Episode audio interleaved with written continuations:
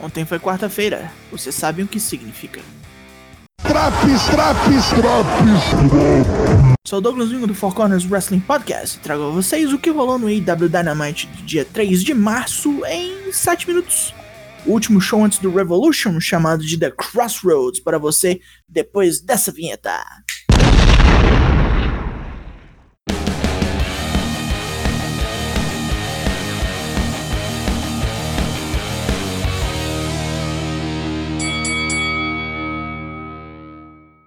Luta 1, Cody Rhodes e Red Velvet versus Shaquille O'Neal e Jade Cargill. Já vamos começar com isso. Shaq e Cody se espancam e Cody leva uma sequência violenta de chops. Jade faz o tag e desmonta Red Velvet. Descendo para montar uma mesa, Jade é vitimada pelo protocolo Sabu. Red Velvet monta a outra mesa. As duas saem para Cody e Shaq voltarem a se bater. Cody leva uma powerbomb bem estúpida, mas reage quase que imediatamente. Shaq desce o cacete na Nightmare Family quase toda e só se detém quando Red Velvet ataca Jade com Moonsault. Cody quebra uma tentativa de pin de Jade e Shaq vem para cima como um trem desgovernado. Cody pega com um crossbody e os dois espatifam as mesas. Com ambos mortos, Jade e Red Velvet não sabem o que fazer. Arn Anderson orienta Velvet a continuar e ela parte para cima da monstrona, mas é pega num Elevated Face Buster.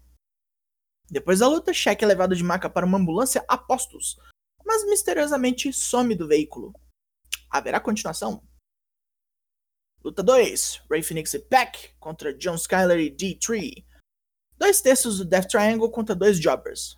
Vocês sabem tão bem quanto eu como é que isso vai acabar. A velocidade e precisão dos voladores isola e dizima John Skyler, que é exterminado por um 450 Splash de Pac e um Spike Pile Driver antes com uma joelhada de Fênix. É hora da conferência de imprensa do Inner Circle, onde temos Conrad Thompson, Brandon Walker e Eric Bishop fazendo várias perguntas inconvenientes a Chris Jericho e MJF. A coisa degringola com a presença dos Bucks, que exaltam seu pai, dizem que nenhum dos dois teria um emprego sem AEW e atacam os vilões ali mesmo. FTR e Tully Blanchard surgem para lutar e a lenda J.J. Dillon veio com eles. Tully vem ao ringue vestindo seu título americano antigão e agora, meu filho, o pau vai comer. Luta 3, FTR e Tully Blanchard vs Jurassic Express. Tully dá uma pavor em Marco Stunt e Jungle Boy bota pressão em Cash Wheeler. J.J. Dillon mostra que ainda é da sujeira, entregando seu sapato para que Dex Hartwood estalhe o coco do menino da selva. O juiz não vê nada e a zona continua. Jungle Boy é isolado e espancado até Luchasaurus surgir e bater em todo mundo, incluindo Tully, que leva não só um Tail Whip, como um Thoracic Express. Jungle Boy prepara um Suicide Dive, mas é pego por alguém de máscara e capuz. Ele toma um Spike Pile Driver de todos seus três oponentes e é pinado por Tully. Vemos que Sean Spears foi quem atacou o Jungle Boy e todos fazem o sinal dos quatro cavaleiros. Até mesmo Arn Anderson vem para comemorar. Tony Schiavone vem para apresentar o seu parceiro de AEW Dark Elevation, Paul White, o ex-Big Show. Felizão por ter assinado com a empresa, ele diz que no domingo um astro de calibre do Hall da Fama será assinado pela empresa também. Caralho, quem será? Hora do final do torneio Eliminator. Luta 4, Ryo Mizunami vs Nyla Rose. Ryo e Nyla travam forte confronto. Nyla tem vantagem no começo graças à sua força descomunal e distrações de Vicky Guerreiro. Mas Ryo persiste e aplica um Guillotine Leg Drop depois que Nyla erra um Swanton. Nyla volta ao jogo com Death Valley Driver e o seu costumeiro Knee Drop nas cordas, seguido de um Superplex. Ryo quase eliminada tira forças do além e bate Nyla com um Spear. Para vencer o torneio, ela manda um Guillotine Leg Drop da terceira corda e mata a besta nativa. Hikaru Shida vem entregar o troféu a ela e as duas se agridem, já preparando a vibe para domingo. Tony Schiavone chama Sting ao ringue, onde ele agradece a Brian Cage por reacender o seu fogo e o preparar espiritualmente para uma briga de rua. Ricky Starks aparece e diz que realmente viu espírito de luta e propensão à violência extrema em Sting, mas que ainda assim ele tá fudido e vai ser aposentado de vez se não morrer. Estapeando Sting, o Magrela é espancado pelo idoso belicoso, que rasga sua camisa e aplica-lhe um Scorpion Deathlock. Sting é acossado pelo resto do Team Tess, mas é salvo por Darby Allin, que desfere um Shotgun Dropkick em Cage e bota o fã do Wolverine para correr.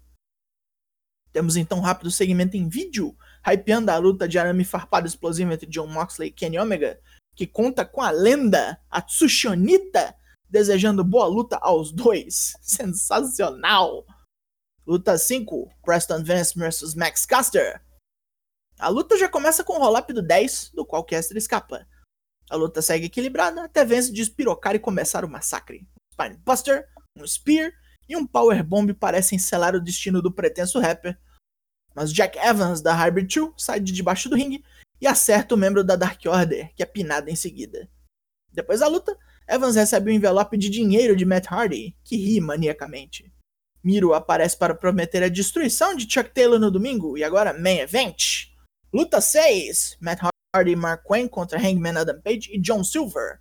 Silver e Page são um pouco mais para Mark Quinn, que toma vários apavoros. Matt Hardy faz menos feio e é chamado ao ringue por Page, que quer massacrá-lo antes do Revolution.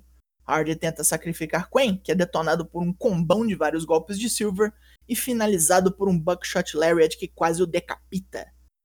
Depois da luta, Hardy ataca os dois com porradas de microfone e diz que Page não vai chegar inteiro na luta de domingo. Mas antes que ele possa continuar, a Dark Order vem ao ringue para o linchamento. Logo depois, todos os participantes da Battle Royale de domingo chegam para brigar também.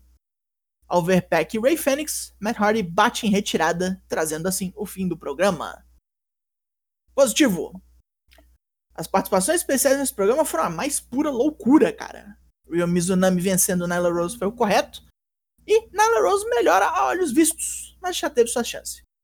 Max Caster e Preston Vance fizeram uma luta muito boa e o main event funcionou bem demais, mesmo com toda a zona no final. Negativo. A palhaçada lá do Shaq pelo menos foi curta. E se a Jade Cargill aprender a lutar, nós vamos ter um puta monstro pra divisão. Mas o puto vai voltar, né? Fugiu da porra da ambulância. Vai voltar. Fora isso, o mesmo problema de sempre de só uma luta feminina num programa de duas horas. E eu vou bater nessa tecla até. Com tudo isso, o AEW Dynamite dessa semana tem a nota 7 de 10. Fechou esse Draps? Tem mais alguns Draps para você ouvir. E também tem as nossas lives gravando programas tanto na terça quanto na quinta lá na Twitch a partir de 8h30 dos dois dias. Meu nome é Douglas Jung, nós somos o Four Corners Wrestling Podcast e eu volto semana que vem. Logo mais tem mais e até!